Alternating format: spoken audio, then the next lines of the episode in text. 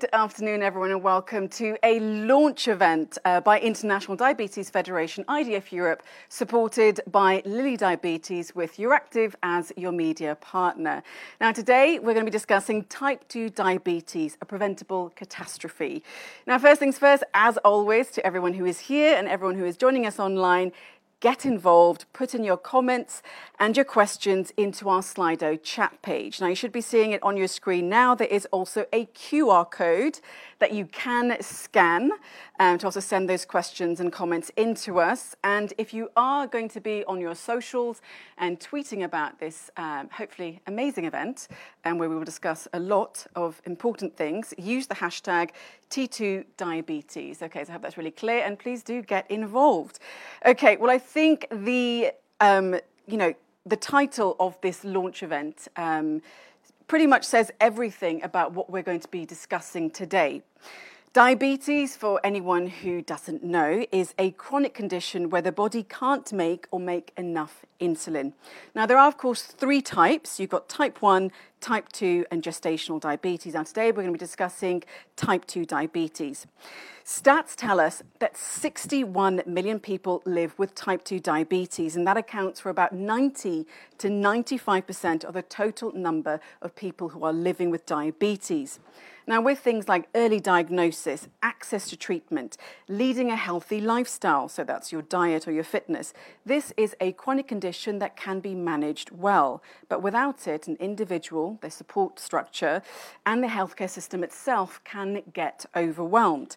Now, stats tell us that in 2021, 6.7 million people died um, with diabetes related complications. 90% of those deaths were related to type 2 diabetes.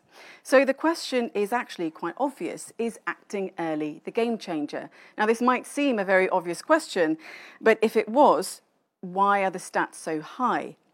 Well, that's something that we're going to be asking the experts. But before I introduce you to all of these lovely panelists, first, um, I welcome to the floor Nebojša Lalich, who's IDF Europe's regional chair.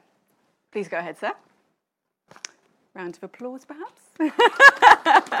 Thank you very much. Uh, welcome. I'm a little bit uh, now split between the panelists and uh, and the audience and uh, the people uh, joining remotely. But anyway, welcome all of you. Thank you very much for the panelists uh, and. Uh, thank you. Thanks to all of you for your interest. Uh, if I just uh, can take what I forgot.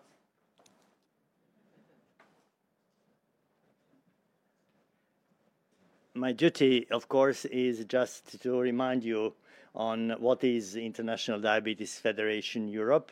It is a, a European chapter uh, of the International Diabetes Federation that encounters, uh, believe it or not, 73 national diabetes uh, uh organizations in 46 countries in Europe uh, and trying to uh, put together and ch change the course of diabetes of people living with diabetes and with the help of healthcare professionals.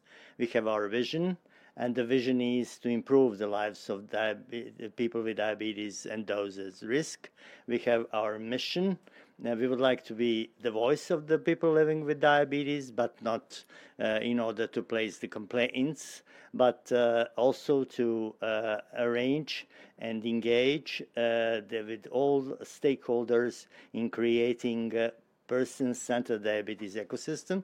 And we are not selfish. So uh, that uh, uh, should be within an informed and health promoting environment. So we have our priority objectives to reduce diabetes prevalence, to improve uh, people with diabetes access to care, health outcomes, and quality of life, and increase the voice of people with diabetes. So, in that case, uh, we embarked into uh, this. Uh, what you are going to hear today and uh, because you consider uh, diabetes as a whole, and you see this graph from uh, 2011 to 2030, how the number of people in diabetes would increase despite all our miracles of technology and the rest. And uh, uh, the, this is, of course, a projection. Uh, uh, the, the, this doesn't have to happen, and uh, I hope it's not going to happen that way. and but anyway, type 2 diabetes within it, and that is what we're speaking about, is a catastrophe. Uh, uh, because, uh, as you heard, more than half of mm, people with type 2 diabetes, and the uh, people with type 2 diabetes uh, make 90% of diabetes of the whole of diabetes. So mm, more than half of those will die prematurely. And this is one aspect, which is uh, very much worrisome. And uh, there is another one. And uh, in 2021, the costs of treatment related to diabetes was about 176 billion. in other words, 75 of which is related to healthcare costs to, to treat otherwise preventable complications. Not to mention that type 2 diabetes is itself is preventable, if not uh, completely preventable, then it is possible to delay it. That's why we embarked uh, into this uh, uh, policy paper, uh, which is entitled Type 2 Diabetes, a Preventable Catastrophe, as an urgent call for action to redesign our healthcare system uh, and um, across Europe and to remove the barriers that are preventing the effective management of type 2 diabetes, which means uh, more than everything else, the prevention. So I will then give floor to the panelists. Okay, but uh, before you go, I do have a quick question um, on what you just spoke about there. So you were saying there the number of people, obviously, with diabetes is only going to increase. Now, you've got this call to action, which is what it's your paper that basically says this is the perfect scenario. These are all the conditions that need to be met in order to um, improve the scenario for people living with diabetes. But, you know, in this ideal scenario, um, this perhaps can't, the ideal scenario can't, perhaps can't happen. So, what is perhaps the one major factor that needs to change in order to change the circumstances for people living with diabetes and to bring those, those numbers down? It's if I should say just one thing, that thing would be very, I mean, uh, uh, like an umbrella of all others, and that is a rearrangement of the healthcare system, which would, mm, in a structured way, put in place uh, the prevention of uh, type 2 diabetes and uh, prevention of its complications because this this is nowadays the part of type 2 diabetes management but not the uh, the, the, the part that uh, is focused uh, by almost any uh, uh, with some with some ex exceptions but almost any healthcare system in Europe. We would like to make it now on the uh, on the put it on the stage and uh, being the first uh, the first of our intentions, and then uh, everything else would be uh, just related to that. Okay, well, let's let's hope that that does happen then. Thank you so much, Professor. Thank you. Thank you. Please go take your seat then. Lovely. Thank you. Okay, so time to introduce um, all of the panelists. Um, next to me, we have Eric Wesson. He is someone who is living with type 2 diabetes, and he's going to tell us a little bit in detail a little bit later um, about his journey. We also have MEP Franc Bogovic um, from the MEP Interest Group on Diabetes, MEPs Mobilising for Diabetes. Um, I understand that you also um, did have a diagnosis of type 2 diabetes, but um, I've been told that you've been able to reverse this chronic condition. Again, something that we will discuss later. We also have Professor Kamlesh Khunti, who is a professor of primary care diabetes and vascular medicine at the University of Leicester and Leicester General Hospital, of course, in the UK. It's another Brit on the panel. Woohoo. Uh, we also have Pre- Professor Tadej Battelino, from the head of the Department of Pediatric and Adolescent endocrinology at the University Medical Center in Ljubljana in, in Slovenia. Ljubljana, sorry. And finally, we have Maurizio Guidi, who's the chair of the European Federation of Pharmaceutical Industries and Association Diabetes Platform. Okay, so welcome to all of you. I apologize for um, mispronouncing um, the Slovenian Medical Centre's name. Um, first of all, let me start. I'll let you all introduce yourselves to everyone here um, in the room and also our audience online. Um, and first of all, I'll start with Eric. Thank you.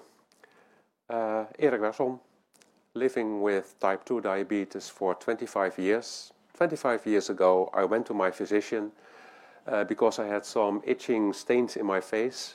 And he said, Well, uh, let's check your sugar levels.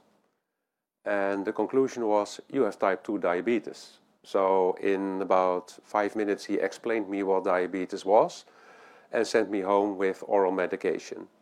And I started the three worst years of my life because that medication really made me sick. And after three years building up the medication, uh, he said, Well, I have not so good news for you. You need to switch to insulin. Wow, that was a relief for me. So I was sent home with insulin, uh, had to find out how to inject myself, and no support at all. And then a period started with guidance from practice nurses and physicians in which they tried to use a protocol to uh, get control of my life. And what I missed was uh, looking at who I was and trying to uh, let me fit my diabetes into my life. So it was very difficult to me because I followed as much the protocol as I could, but successes weren't celebrated. And finally, I said, I, I'm quitting. I'm just doing it myself. And in those days, we only had the finger pricks, so it was a little bit difficult to get a good uh, view on what, what was happening in my body. Uh, and that changed when I was able to use sensors. And then I could see I'm currently at this value, but I'm moving that way, that direction, and I need to do something or I don't need to do anything. And that really helped me. The individual approach was something I really missed, and I had to change a lot of things in my life, but in a way they fitted my life, and I could integrate the diabetes into my life. And fortunately, at this time, I'm managing my diabetes the way I would like to manage it. Uh, I'm in control. And of course, sometimes it goes wrong and sometimes it, it goes better. It's uh, just a fact of life living with type 2 diabetes. Okay, thank you very much for sharing that. And we'll get um, more details from you about your um, you know, health situation. Um, next, over to MEP Bogovic. Yeah, good afternoon to everybody. As uh, you said, I'm from Slovenia. And uh, uh, I uh, first time I heard about diabetes 2 from one old lady in my neighborhood when I was a child. And she lived with uh, diabetes, I don't know, 60, 70 years. And I followed her because she spoke a lot about this uh, disease. Uh, later, it was closer to me. It was in my family. My mother uh, uh, had diagnosed for, for diabetes 2 type uh, when she was little less than 50. She, she lived with this disease, I don't know, 35 years. Last year she died in 85. So she lived with this, and uh, I followed this.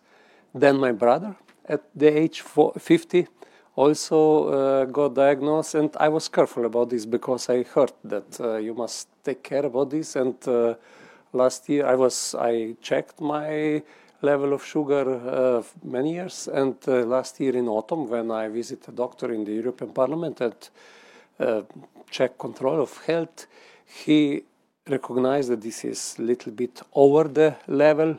It was 6.6 uh, in period of six weeks, I think, is measuring, and uh, he suggested me to start to take medicines, and uh, I listened to him. And uh, also, we spoke more about this uh, this disease and what he, was that's normal. what he recommended to me to lose some weight. I I listened to him. Uh, I decided uh, what is not easy in Belgium: uh, no beer, and also, uh, also, no, uh, sorry, no sweets. It's okay. It's okay. Uh, less wine for Slovenian, not no wine, less wine, and and more activities. And yes, I lost close to ten kilos, and my additional plan is another five kilo in half a year, and half a year it was ten plan, and another half half. Another five. And when I made the control, uh, I think now two months ago, the level of sugar was normal, but uh, I used this metformin uh, twice a day, five, metformin 500 milligrams uh, five a day. So I, as I said, also in the European Parliament, we had last year, few weeks, a few weeks after my diagnosis, we had a debate and we accept this resolution, and uh, it was it's clear, and I think it's in goes in right uh, direction. And if I may say, I think that in uh, if I observe the system, uh, Dr. Battelino know much better about the Slovenian system and also European health systems. During the COVID crisis, we forgot a little bit on other uh, illness uh, diseases, and uh, I think that after COVID crisis, we have in our country more and more problem in health system with lack of people uh, and also lack of money. So I think that it's very important that uh, we speak about such a disease like uh, diabetes, is, which is possible to prevent or to slow down the speed of illness. So um, that's my pleasure that I'm invited here and I have a possibility to, to speak about this. Definitely. Um, okay, Professor Kamlesh. Hello, everyone. Um, uh, Kamlesh Khunti, I'm a general practitioner and I work in the area of research in diabetes. Um, today we're talking about a catastrophe. There are a couple of catastrophes. Uh, one is that we can prevent this tsunami of diabetes that's occurring by prevention measures. Uh, um, but today we're talking about people who have type 2 diabetes and the catastrophe facing them. Um, we have excellent evidence base and great trials showing that we can prevent diabetes, but once people get diabetes, we can manage it so that people with diabetes do not get the complications. And the complications, as you all know, are things such as eye disease, kidney disease, feet disease, and heart disease and strokes. All of these are preventable. And we know that about 50% or more of people with diabetes will die of those complications. Uh, often it's cardiovascular complications. But we have such good evidence that we don't need to get to that level. And this is doing simple things, simple things as in managing blood pressure, managing glucose, managing uh, people's uh, cholesterol levels, uh, empowering people so that they can manage their condition well. You had a really nice example here just now trying to uh, reduce uh, obesity levels, stopping people smoking or helping them stop smoking. These are really simple things, and we don't need to use expensive drugs to do many of these things. And all of these together, we can reduce the risk of complications dramatically. So, if you look at some of the data out there, people with diabetes, type 2 diabetes, lose anything from six to eight years of their life compared to someone who doesn't have diabetes because of these complications. And there is good data out there showing that if we do all these things well, people can gain six to eight years of life. So we really do not need to be at this meeting today if we did all of that correctly. Okay, well said. Um, Professor Tete, over to you next. Yeah, thank you very much. Also, pleasure to be here with you. What I would perhaps like to stress is that all current guidelines introduce disease modifying medications at a quite late stage. So if you have, you know, cardiac involvement, okay, then this drug is good for you. If you have kidney trouble, then, you know, the other is also available to you. But what perhaps should be the focus is that people never get there. And there is also ample evidence that you can, by using disease modifying medications, prevent all these conditions. So my, my view is that we have to change professional guidelines in a way to identify very early those at risk and of course by early introduction of disease modifying medications change the course of complications. So number one is early identification and i really like our our co-panelists today mentioned cgm so continuous glucose monitoring. This is a tool that really shows what happens with glucose over a larger period of time and also, of course, predict possible complications. And the second, then, that as soon as these people with an elevated risk are identified, immediately the disease modifying medications are available and also accessible to them. So the barriers of different kinds that were mentioned previously are, particularly in our European landscape, removed. So this is perhaps uh, the focus I would like to I would like to propose to you. So very early and precise identification with perhaps continuous glucose monitoring, and then immediate action upon it in those with an identified elevated risk. Okay, thank you so much. And then lastly to Maurizio. Um, let me start uh, highlighting uh, one, uh, one thing that uh, to me is, uh, and to us should be dramatic, that in the few minutes that I'm speaking, six European will die for diabetes and its complication. And um, I would like to highlight that should be very personal, because in these six, there is my father-in-law Piero, there is someone, someone else's sister or parent. And what is dramatic is that, uh, uh, as highlighted by expert, science is telling us how to prevent this death. It's not only death, it's about also uh, uh quality of life. Diabetes is the second highest cause for loss of quality of life. It has been estimated that 2.6 years of productive life is going to be lost for people with diabetes versus non versus people without diabetes. So uh, it's a very very important point that uh, healthcare system should uh, manage and should manage different because as highlighted by Professor Lalich, there is 176 billion euros for uh, uh, diabetes, and uh, up to 75 are also preventable cost. So science is telling us that uh, we can save lives and also save, uh, save money. As um, just uh, if you can give me one more minutes, I would like to highlight that uh, building and bridging uh, to Professor Battelino, that as EFPIA diabetes platform, uh, we have uh, uh, working on two surveys that I would like briefly to share. One is uh, called W.A.I.T. indicators, and we look at the 17 molecules that has been available from 2014 to 2020.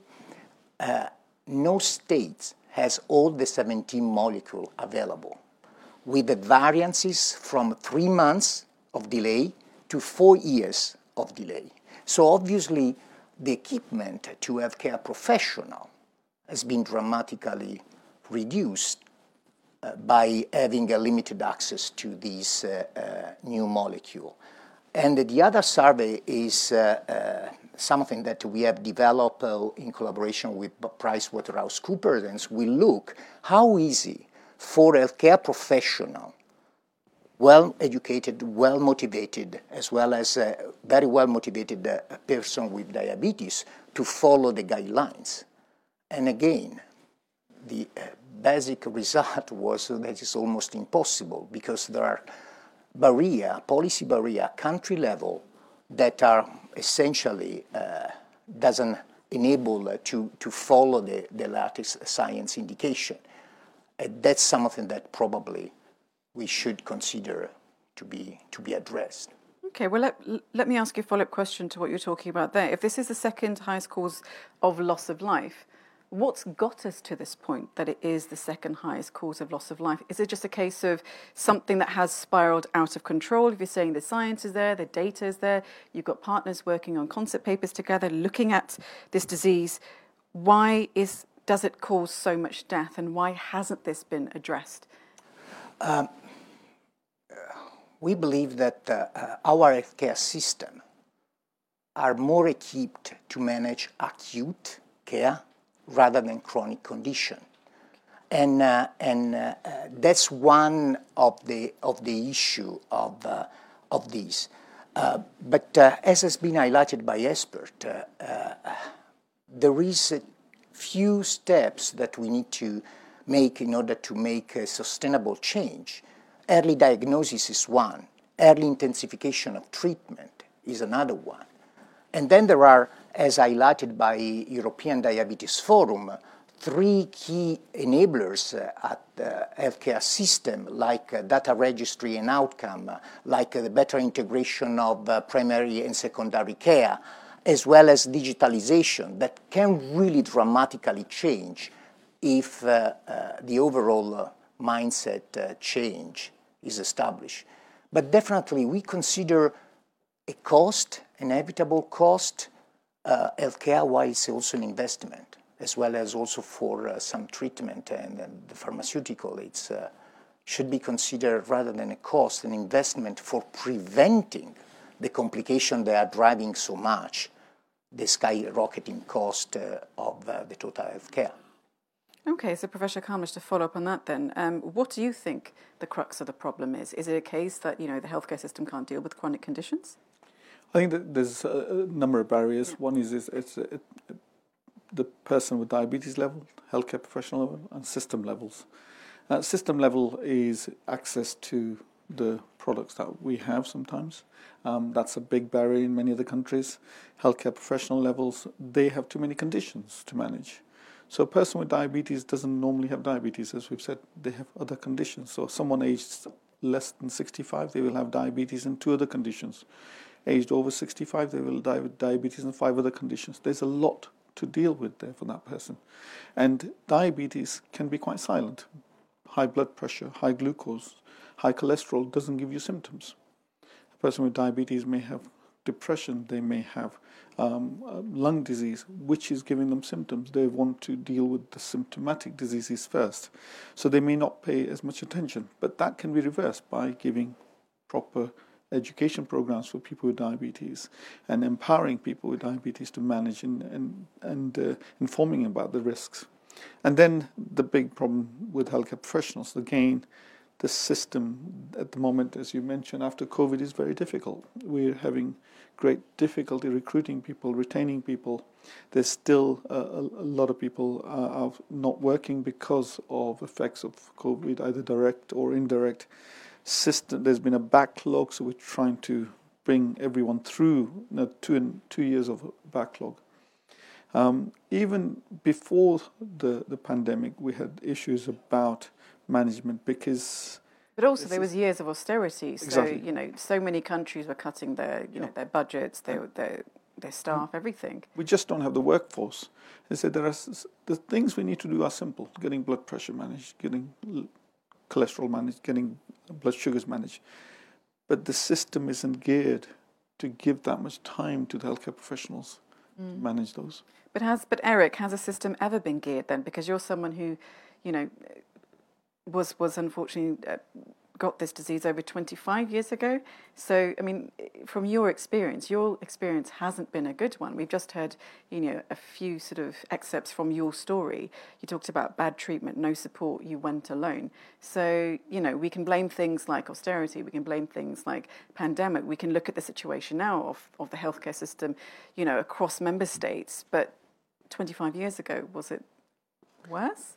It was worse. Um if I look back 25 years, then a, GP he knew a little bit about diabetes, and then the practice nurses started and they got educated. But in the beginning, you had many different uh, types of practice nurses with different levels of education. And I think that has been improving over the past years. And at that time, I had to educate my practice nurse instead of the other way around because I found out more information than that he was aware of. And the other thing was that in those times, uh, they were not aware of the personal impact or your personal life. I was treated as a patient and not as a person. Mm-hmm. And nowadays, I think um, practice nurse should be more like a social worker, looking at who you are, how your life is, and what can you do in your life to uh, to yeah to incorporate your condition into that life. So I have seen it improving. And the other thing is, what you said, you don't feel anything if you go, go, get diabetes. There are almost no symptoms. And in my environment, I see that many uh, people with type 2 diabetes, they think, well, I have type 2 diabetes, but I don't feel anything, so why bother? And we don't have a network because if you have type 2 diabetes, you are alone. You are uh, focused on yourself, you're not aware of other people in most cases, and that could also improve. Why are you alone though? Because I think for the audience as well, it'd be important to understand you, that. You only see your GP or your practice nurse, and you don't meet anyone else with type 2 diabetes unless you go and find groups, focus groups, and people that also have type 2 diabetes. But you just live your life. Why bothering about diabetes? You don't feel anything. Uh, many people do it that way and they don't get the right treatment and the right support. They are not educated well enough to be able to manage their condition. So, in an ideal scenario, then, I mean, well, perhaps not an ideal scenario, but what do you wish could have been done better for you? And what is being done better now that you, you can see, perhaps? Uh, first of all, holistic approach, not only looking from a treatment based on a protocol, uh, more awareness about who you are. That's part of the holistic approach. And maybe uh, creating uh, focus groups with people that already have type 2 diabetes and that know how to deal with it and learn from each other because everyone is different. I once was in a group with people uh, with type 1 and type 2 diabetes, and I thought, well, the type 1 can't learn from me. And I shared experiences, and they said, wow, I can, what you do, try in my life, and you learn from each other and find, find you find out what works for you. Okay. And that could really help. I mean, Bogovic, your, your, I mean, your sort of journey in this has been perhaps a little bit easier because you said your mother and your brother also got this disease. Did, did that perhaps help you in a way or to, to understand this better? Yes, for sure. This helped me, and uh, that's the reason why I followed uh, my level of sugar also before, when it was close under the level, and then I recognized. But I want to add uh, what uh, the Dutch colleague said and compare these practices in my country, in Slovenia. I was 13 years mayor in my country, and I had many events and many meetings with people who represent uh, diabetes 2 type uh, uh, patient. Uh, they are organized in the clubs. Uh, they they have meetings. Uh, as mayors, we supported their meetings and the work of these clubs. So I can say for my country, and this is not only when I was mayor. I, as I said, I was a child when this neighbor lady explained me, uh, and I know that she, it was 20, 30 years ago, she, she, they were organized. So it's little surprise for me that uh, in Netherlands uh, you don't have such a type. Perhaps Professor Battelino can say more about this. He's close to, to them also. So I can say that uh, for me it was uh, uh, easier, as I said, and I explained that we have this disease in family, so I take care about this and follow this. Also, I follow all the time my blood blood pressure and other things which are connected with this. And uh, this uh, public awareness about diabetes in Slovenia, as I think, uh, it's uh, much much better than I, I heard uh, heard before. So I think this is very important that we we know more about this this and uh, these simple things which help us to to prevent the consequences of diseases. So, so Professor Dede, I mean, perhaps you can um, add in there about this public awareness in your country. I mean, what sort of what is done to make people more aware? Number one, at first, I agree it's crucial. So I agree many people are alone with this disease and shouldn't be. So uh, are we better in Slovenia? It's hard to say. You know, everybody wants to believe so, but then you know, uh, I know many people that are alone with type 2 diabetes in Slovenia as well, despite the best effort. So, what was emphasized uh, by you actually, I think, is extremely important. So, connect with other people and discuss what's happening is of major help.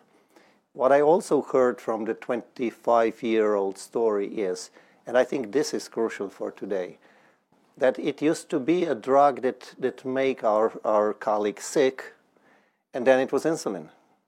And this has changed enormously. This is probably the biggest change in addition to technology that we saw in the field of diabetes, which is that innovative medicines actually are disease modifying. So they are perhaps less offensive, particularly if you want the risk of hypoglycemia, which is a barrier to every therapy in diabetes, is now with the novel medicines negligible, so to say. So one of the reasons why this seemed to be neglected is that we didn't have an armory to deal with it properly, and this is extremely frustrating for physicians. We understood that telling people eat less and move more doesn't work, right? And the tools were sparse. This is now different, and we have to acknowledge it, understand it, and incorporate it in our healthcare system. It should be on the primary care level, as, as, as Professor Khunti mentioned. It should be within the social networks in a country, but it also should be accessible to people. So not just, you know, on the internet and then you read it's for the rich in California. It should be accessible to people with early diabetes in Europe. And this will change the outcome. And I couldn't agree more. I mean, you know, if, if you look at the cardiology, which is largely overfunded with all the you know rescue therapies instead of you know diverting this money into prevention and you know have people at 70 that do not have all these terrible chronic complications is an investment and is finally money saving. So a public system like we have in our member states probably should acknowledge this and really change the way we deliver care and invest in preventing early on these complications rather than you know having sophisticated facilities to manage them when it's too late. And part of the blame is also with us, with, with healthcare professionals, because we are a bit hard to change. This is my experience, lifelong experience. I'm not sure what Kamlesh will say about it, but we are a little bit conservative, which is good for very sick people in many ways. But then on the other hand, perhaps we need to change a bit also and you know change our guidelines and say look i mean detect and treat. This is now the mantra and prevent with this. And the last thing is the quality of life. This was also seen you know in this 25 year old story. So it didn't work. So the quality of life i believe matters most. We didn't speak about dementia. Unfortunately type 2 diabetes is highly linked to dementia some people say, okay, I don't care if I die earlier. Okay, but most people care not to be demented by the end of their life. So it's another super yeah, important. No one wants to die a horrible right? death, essentially, yeah. You know, so I think it's a super important angle to say people, okay, so it doesn't hurt, okay, you don't feel it, fine, but it is related to outcomes you really don't want to have. So, you know, which is an additional, perhaps, social motivation to, to really, you know, accept, be concordant with the early intervention, early diagnosis, and early disease modifying therapies that, that basically can reverse the course of the disease. Professor Kamlesh? Yes, I think we need to have a complete rethink of how we manage people with diabetes. The, the, the most cost effective delivery of healthcare is in primary care, in, in general practices. Uh, and there's been uh, quite a lot of evidence for that. Specialists, we need them when patients have quite severe complications, specialist complications that primary care cannot manage. Primary care also knows everything about that person, not just about their diabetes or heart disease. They know about their social circumstance, they know about their, their uh, mental health conditions, past history, etc. So the core should be management at primary care. At the moment, we have 10 minutes appointments. You can't manage this. Uh, if that, if that. Right? And the UK is quite terrible right exactly. now. Well, no, it's it's like that everywhere. Everywhere, yeah, yes, yeah, it no, is. sure, yeah. So I think we need to have a rethink, and and and we've talked about the progress that's been made in medications over the last 25 years. It's it's tremendous. It's enormous. I mean, it's life changing. But you can't have a general practitioner being good at everything your lung disease, your heart disease, your depression. You just can't do that. So, what we need to think about is having specialists within a primary care setting. And we don't have enough doctors. Is it about going back to how we teach? You know, yeah, it's, it's, it's from, from the start yeah. onwards, but the model of care completely needs to change. And we don't need doctors. We Obviously, there is a shortage of doctors. We're not going to get that many doctors. But in the UK, there are other examples, Netherlands, you can have well trained nurses, well trained pharmacists who can give time to that person with diabetes, who have the knowledge, the skill, they've been empowered to manage at such a high level. And it doesn't have to be diabetes. We need to also start thinking about multimorbidity. A person, a person with diabetes will have, as I said, cardiovascular disease, kidney disease. So you could be have a holistic approach of managing a person who has that expertise uh, of a number of conditions, not just one condition. But where would you start then? Because if because obviously, um, I think every citizen they expect a lot from their GP. We do expect them to have knowledge on everything. We go in for the ten minutes. You know, we sort of verbal diarrhea everything that is wrong with us, um, and we expect them to have these magical unicorn solutions from us. But perhaps, I mean, how then do you change the system? Instead of us going to the GP, do we go to the practice nurse?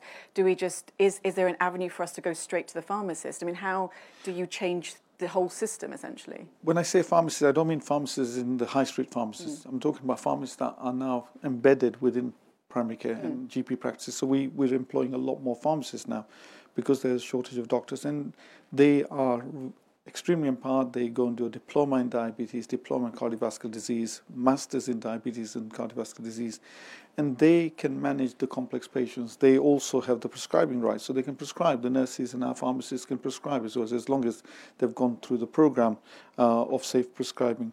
So I, I, think we just need to think very, very differently. Um, now that we're coming out of the pandemic, that's the only way, in my opinion, that we're going to be able to cope.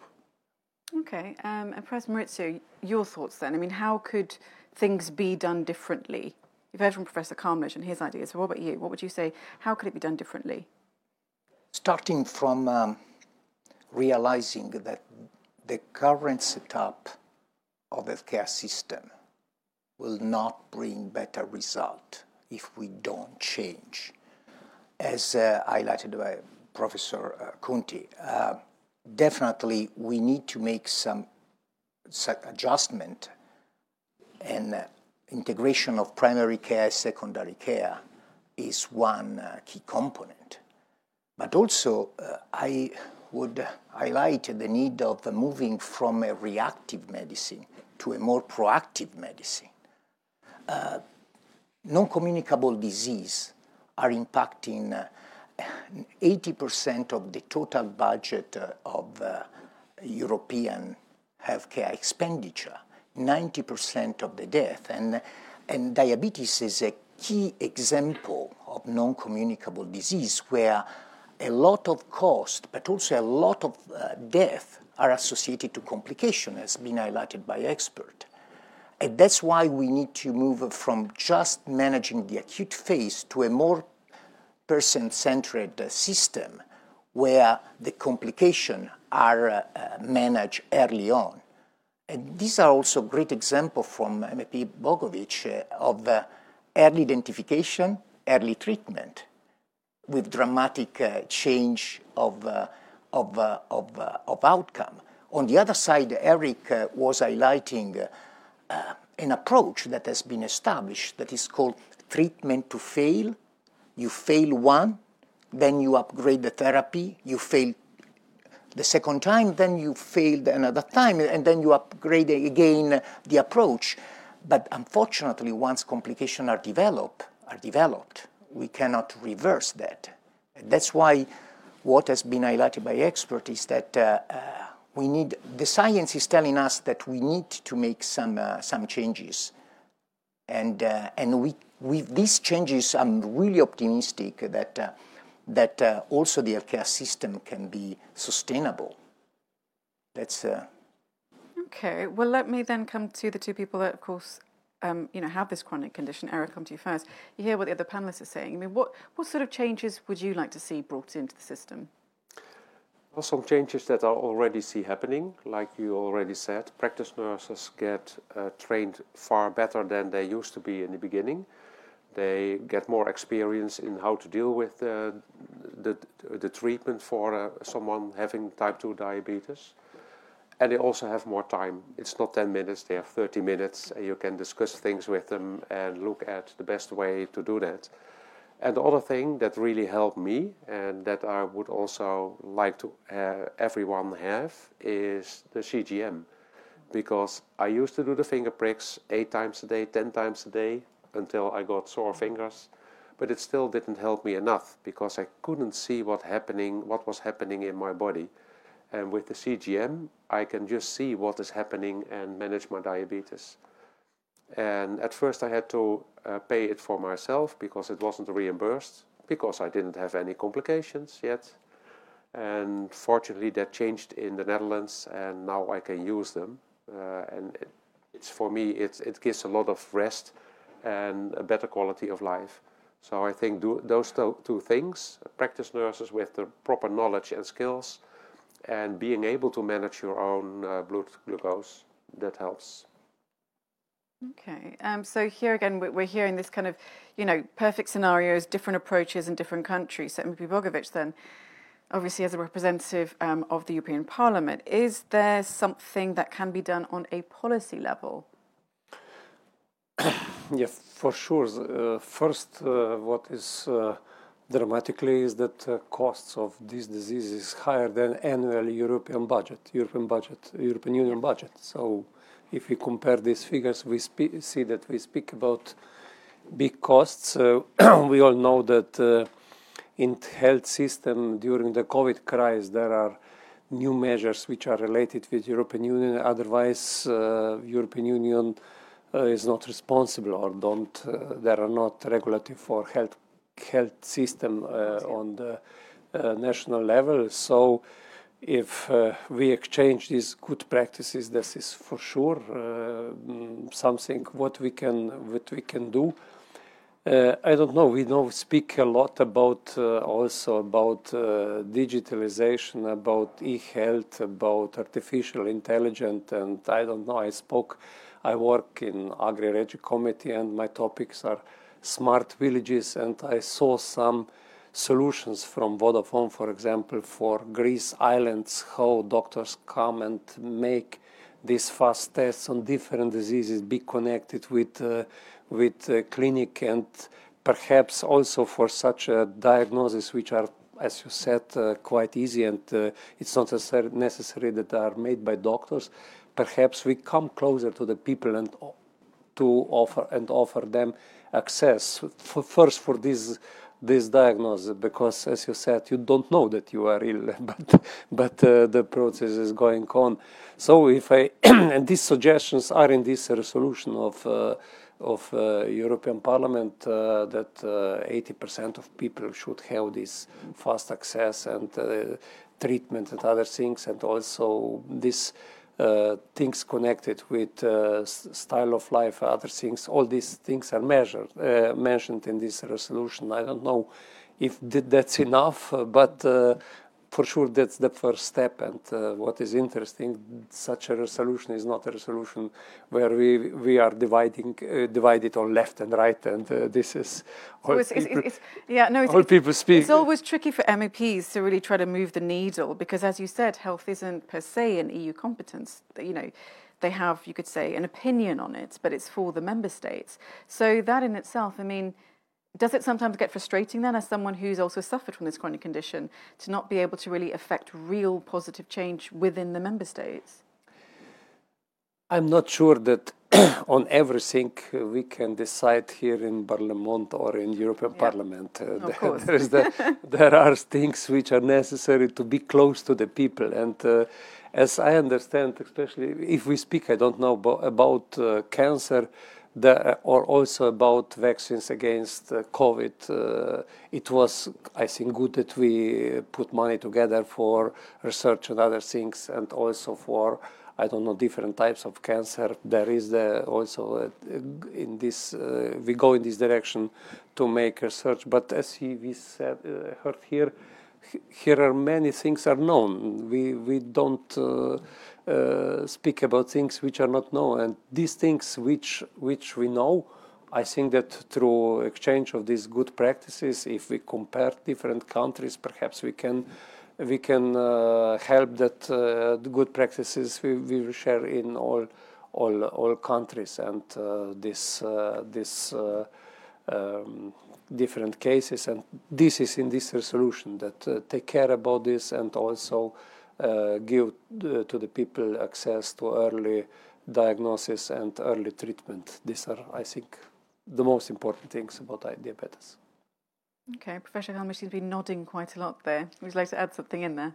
No, I think what you uh, mentioned is absolutely correct. It's we know everything. There is enough evidence here. Yeah. We just need to put this into practice, and and uh, we've talked about some of the models of care. One of the things that I think Eric, uh, because you're a person with diabetes, you may not mention is I think we really need to empower the people with diabetes as well, because how do you do that? Well, there's uh, evidence-based uh, education programs out there. Uh, we, for example, we've developed one. Desmond, there's many others as well. Um, we are quick at writing a prescription of an expensive drug to a person with diabetes. But we don't give as much emphasis about an education program. If we put the same amount of emphasis to the person with diabetes, say, this education program is going to help you equally, if not more, than that medication, they're more likely to take it up. And by education program, I don't mean sitting in a clinic in my 10 minute or 15 minute or half an hour appointment. We're talking about six hours of yearly education programs that people can access either a face-to-face group education or uh, through uh, online learning channels. or something. Sorry? Online learning. Online learning, yes. So there are evidence-based, cost-effective. They've been evaluated in randomized controlled trials to show they are cost-effective, and they're a fraction of a cost to a monthly prescription of one of the newest therapies. Gosh. So is that happening now in the UK or? It's, yeah. Yes, it's available to everyone uh, in the UK. Um, but a lot of people with diabetes not taking them up because I think the emphasis hasn't been given to say this is as if not more important than the medication, and that's why if you think about it, you know a lot of people take the medications, but after six months, a year, uh, we call it non-adherence. They stop or don't take it as they're supposed to be ta- taken on a regular basis. Hold on, why would somebody stop taking the medication? Is, is it because it's it's working? well, either there's all sorts of reasons. You know, uh, people with diabetes, as I said, they have busy lives, they have lots of other conditions, and uh, it just doesn't happen. So, for example, statins, uh, at six months, 50% of people taking statins, which save lives through heart disease.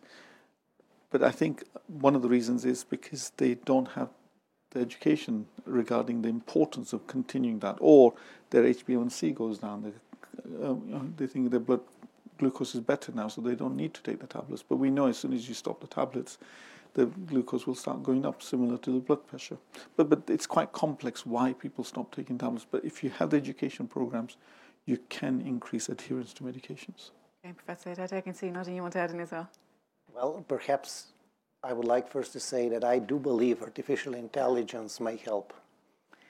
And uh, particularly if we unify primary care uh, electronic medical records, at least in, a, in an environment, but hopefully across Europe. So uh, unified primary care electronic medical record is a must. And I think will enormously facilitate whatever people needs are.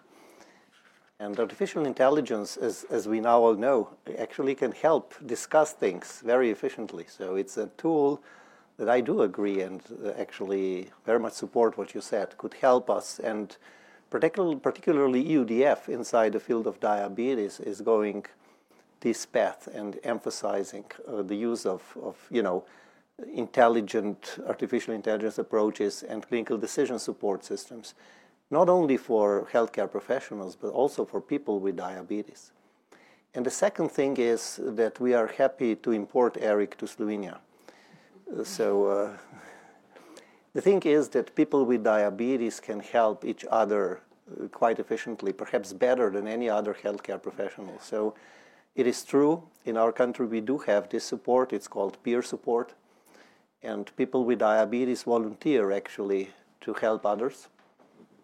And this is particularly important for what we say concordance with therapy because when you know you when you hear it from a healthcare professional you know we say whatever right? So they may or may not listen.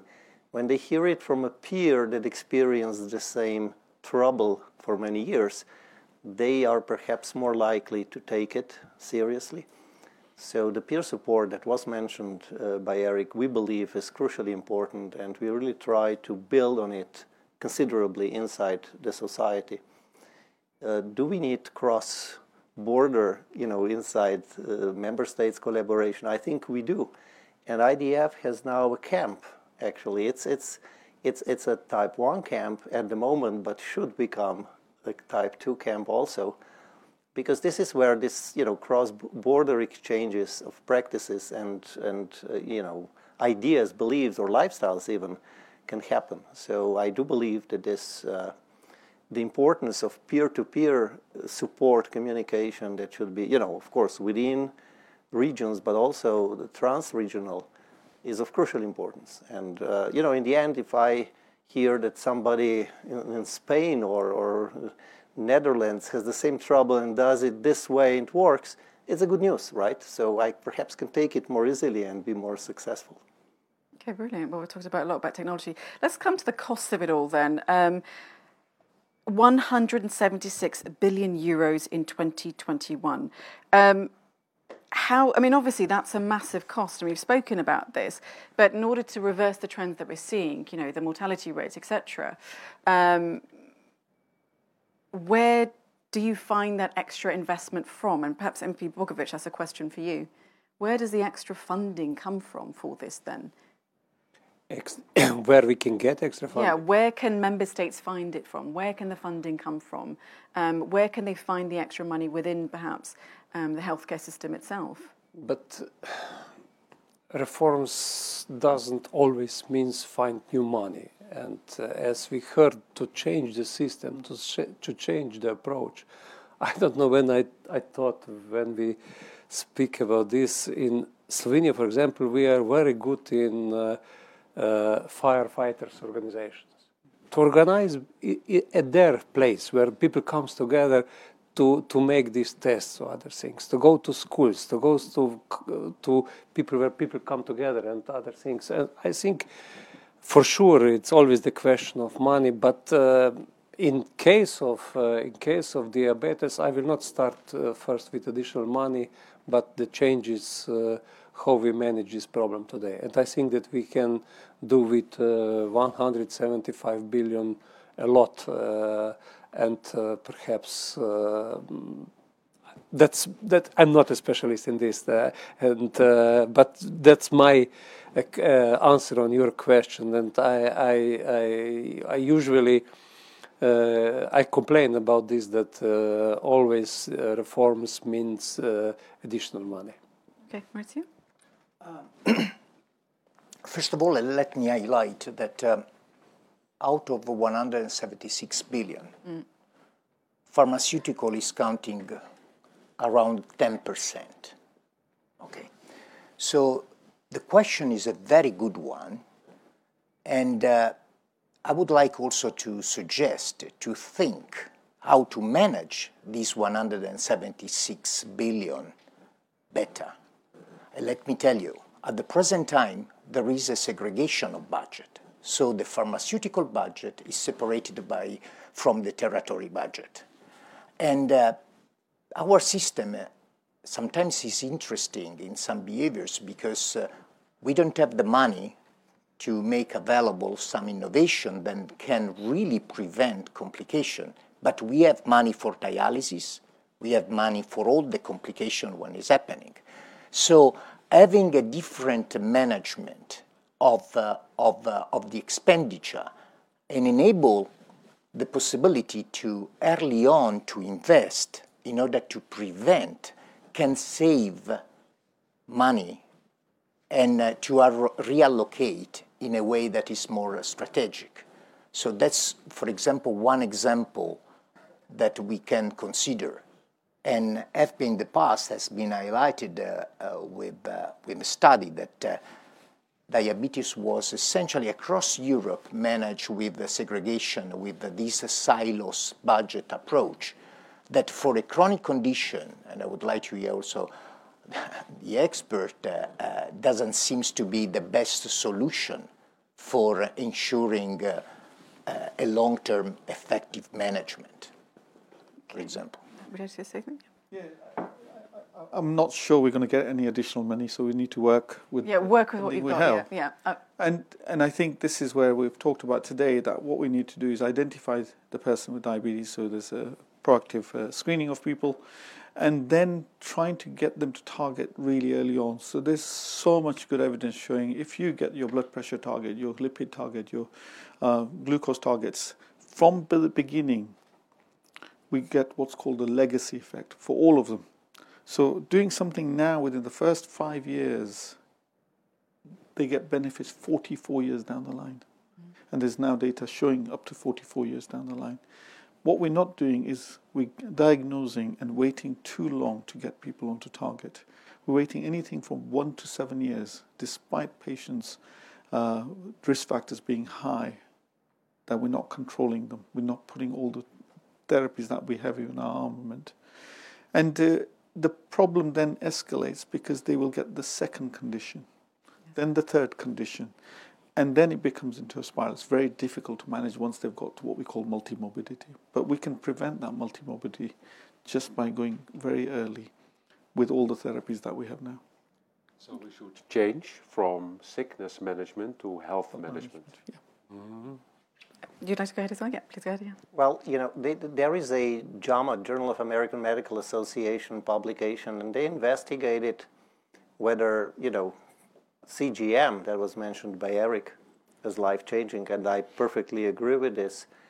Uh, being considered expensive is perhaps uh, cost effective, and it was actually money saving in the first year because the admission rate, acute admission rate, and emergency department visits went down. So Kaiser Permanente, which was the insurance system that published this data, said, no, no, no, interestingly enough, the so-called expensive CGM is actually saving our money within the same year.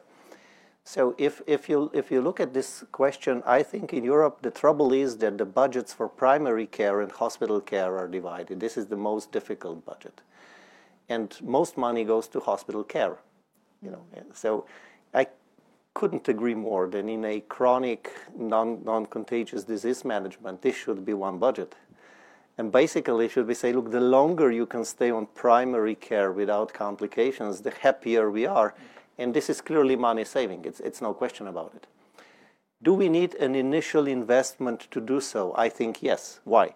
Because we can't say to a person that needs, you know, dialysis or, you know, PCT, you can't get it because we are putting money on primary care. You can't say this, right? So I believe that perhaps an initial investment, not only into medication, into, into electronic medical records that are unified across the system so that the person has a follow-up, you know, from the very beginning within the same system and basically, you know, a, a longitudinal development of his or her disorders are clearly displayed to the primary care physician and of course, early intervention with, at the moment, expensive medicines. No other way. So this is an investment. But then, if you're able to show to the society that perhaps within five years, as suggested, then the chronic complications start to go down. It's not only eye and heart and what we said, dementia and the brain, it's also amputations. You know, it's, it's saving of, of productivity within a country. So there are very seriously good reasons to do so. So I do believe that an initial investment is necessary. And I also believe, you know, we are discussing austerity, but, you know, to people outside the European Union, European Union seems to be terribly rich. That's true. Yeah. I do not believe that we have a very serious money issue, particularly not when we are investing in something that will bring back billions of, of, of euros, quite obviously. But not only billions of euros. It's the quality of life of these people, if the change of philosophy, how they live. Because this, you know, if you preserve a person in good health, this is changing his or her philosophy, obviously.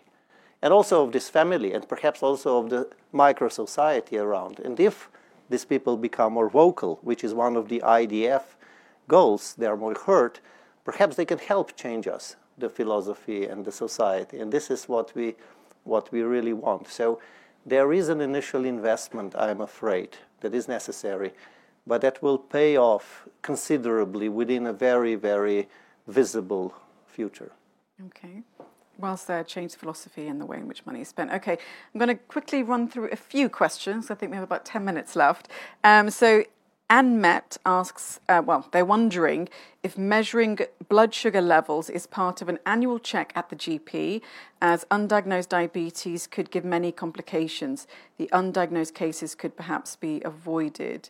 Um, Professor Kamlesh, that's perhaps a question for you. I think so. This is about screening for diabetes. Mm. So, uh, screening for diabetes currently is not systematic in most countries. The UK has a NHS health checks program where we uh, anyone um, from the age of 40 to 74 gets uh, five yearly checkups if they haven't got diabetes, heart disease, etc. But um, and that's showing that uh, we are picking up lots of people, and they're going to a prevention program which is preventing diabetes. So certainly, it seems to be working in in the English healthcare system. Um, all the other places very reactive, so patients get symptoms like Eric did, or they get a heart attack and they're screened for it. So it's not proactively done in many other countries, and I think I, I agree. Um, uh, there are simple ways of doing it. There are risk scores that you go to online just asking simple questions about your age, your family history. If you're at high risk of that, then you go and have a check. If you're low risk, then you don't need to go immediately. You can wait three to five years. Okay, but are there any are there any sort of signs or indications that somebody might need to look out for? Oh, it's, it's the usual. You know, you're, you're you're passing urine more often. You're thirsty. You're tired. All of those are classic conditions. Okay, and and they shouldn't feel bad to be wasting a doctor's time if they think that not, they not. might have a problem. They should go. Okay. Um, Costas says CGMs for type 2 patients will be a great help and eventually will reduce treatment costs. But the healthcare systems in Europe, the majority of them do not reimburse the expense. This is where the focus must be put. Eric, perhaps, I don't know if you want to take this, but this is something you were talking about as well, but yeah. not being reimbursed. That's right. Um, I used not to get it reimbursed because uh, I didn't have enough weight so I had to gain 70 kilos first before I could use it. Gosh. No, but uh, it changed. Uh, I paid them for myself for a few years because it really helped me and I wanted to take action on my own life. I wanted to manage my diabetes. And fortunately, it's reimbursed now in the Netherlands. So it, it really gives me enough, um, uh, uh, enough uh, possibilities to manage my blood sugars. Okay, great. Um, I couldn't do without it anymore. Of course. Um, ISA2 says at risk individuals need education, this is what we were discussing, access to ongoing support, and an adequate environment to engage in health enhancing behaviours. Healthcare protections and systems can contribute by introducing healthcare information technologies to screen for unhealthy behaviours or deliver interventions. I think that pretty much summed up what we are all talking about. Um, would anyone like to comment on that, or we just nod and go on to the next one? Um, well, they also asked, the same person has also said, since hyperglycemia is a strong risk factor for diabetes, and many adults with pre-diabetes will likely develop diabetes unless lifestyle changes are made, can hyperglycemia be clinically targeted for preventative measures? Um, Professor Tade, perhaps for you? All in. So whoever this person is, please help us. I think this is the right focus. Yes, glucose is dangerous. So it should be addressed early on, and pre-diabetes is a very good target to be addressed, and particularly, of course, in relation to obesity, which is a terrible trouble that we didn't even start to discuss seriously. Yeah. So uh, thank you very much for this question, and whoever you are, please help us to do so. And the data yeah. for it are, are incredible. You can reduce your risk of developing diabetes from what we call pre-diabetes or intermediate hyperglycemia by 50% yeah. just by going to a lifestyle intervention program. Okay, and are there apps that also support these programs as well? There are, yes. They are apps, but the attrition rate with these apps is terribly high. So I don't believe we found an app that's you know that has a long-standing effect perhaps the technology is not good enough, perhaps, I don't know. So there are some reasons that we, at least I don't know, for an app that has a long-term success. The attrition rate is extremely fast, within weeks. So uh, I would say a combination perhaps of this online support and peer support because people are people and we like to discuss with other people and we tend to believe them what they say. So uh, perhaps a combination of the two. And Eric, you don't use, you were saying you don't use apps really, do you? No, the only app I use is to um, read my uh, sensor. Uh, but I tried many different lifestyle interventions, uh, diets, uh, exercise, and alternative therapy. And I find, found a combination that works for me. And it's especially a low carb diet uh, and some exercise. Uh, that, that's what's help, helping for me. And sometimes I look in an app for some uh, data about uh, nutrition effects, but usually I just read the packages and I know if I want to take it or not. if it fits in my schedule. Okay, MEP Bogovic, any insights on, um, you know, any apps that have you used any apps or? No, no, No. no, just uh, measuring and uh, apps. Okay, I, I I follow how many uh, how my activities through the days. That's Yeah. the, the app which I I use in in in this context. Okay, perfect. Well, we have um, a few minutes, so I'll allow all of you just to give some final thoughts, um, any sort of advice for, for anyone that's watching. So, Eric, start with you first. Yeah, thank you. Uh, I think we're moving in the right direction. I have seen a lot of changes in the past 25 years, uh, changes I am uh, very happy about, and especially what we are doing here, um, making, uh, creating awareness of prevention, and especially preventing uh, the the, re- yeah, the effects of the diabetes. I think that's very important. Okay, um, go down the lines, Professor Kamlesh. Um, well, we've got enough evidence to tell us what we should be doing. We've had this evidence for 25 years or so, but for s- various reasons it's not happening. So I think we need to restart thinking how do we get this evidence into practice? But a question: uh, Can anything actually happen, given that you know we've seen because of the pandemic? Yes. Can, Well- can change come, or do we have to get past the effects of the pandemic first? I, I, I think, well, first of all, in, interesting about the pandemic, we've had two years of people not seeing their doctor or their nurse. We may have more people die of the indirect causes of the pandemic than the direct when they got the infection because they haven't had their risk factors managed. So I think what we need to start thinking about is who's the highest risk, highest risk people, bringing them in, getting their targets, um, so that we can prevent the longer term complications. In the medium term, short to medium term, we need to think about new models of care to see how can we manage this population because at, at the moment it's unmanageable and we haven't got enough doctors, we haven't got enough consultants. Um, so we need to, to think about different models of care that we've discussed. Definitely. Emi Bogovic? In few sentences, speak a lot about this disease that we know uh, how it how it what it is uh, dia- diabetes. Uh, then uh, to know where you are risky is this in family obesity other things then uh, to ensure early enough uh, diagnose and then i think it depends a lot on- on us also to manage your lifestyle Of course. Um, yeah. Professor, please go ahead. Yeah, I think from a physician standpoint, it's really important people have access to, as we discussed, to technologies and uh, disease modifying medications early on so that we identify them early and treat them before they get any complication. Saying so, I do believe that this should be on the primary care level and that the level model, that the care model should unify primary and other levels in chronic non-communicable diseases with a possibility of a unified electronic medical record that would enable us long-term follow-up of each person and of course effective management and prevention of these complications. So remodeling the care, introducing electronic medical records that are plus minus unified. We didn't discuss European registries, but this is super important. This is what the member states could decide on and do so that we have an overview of what's happening in Europe directly from unified electronic medical records on the primary care level. And then, of course, you know, finally adding artificial intelligence as another partner in these systems to enable people communicate more easily in between themselves for peer support as well as with the healthcare professionals. Nicely said. Rainer Maurizio? analogy from um, the uh, document of IDF. Uh, uh, at the present time, we are accepting three airplane crashes per day for the lack of maintenance.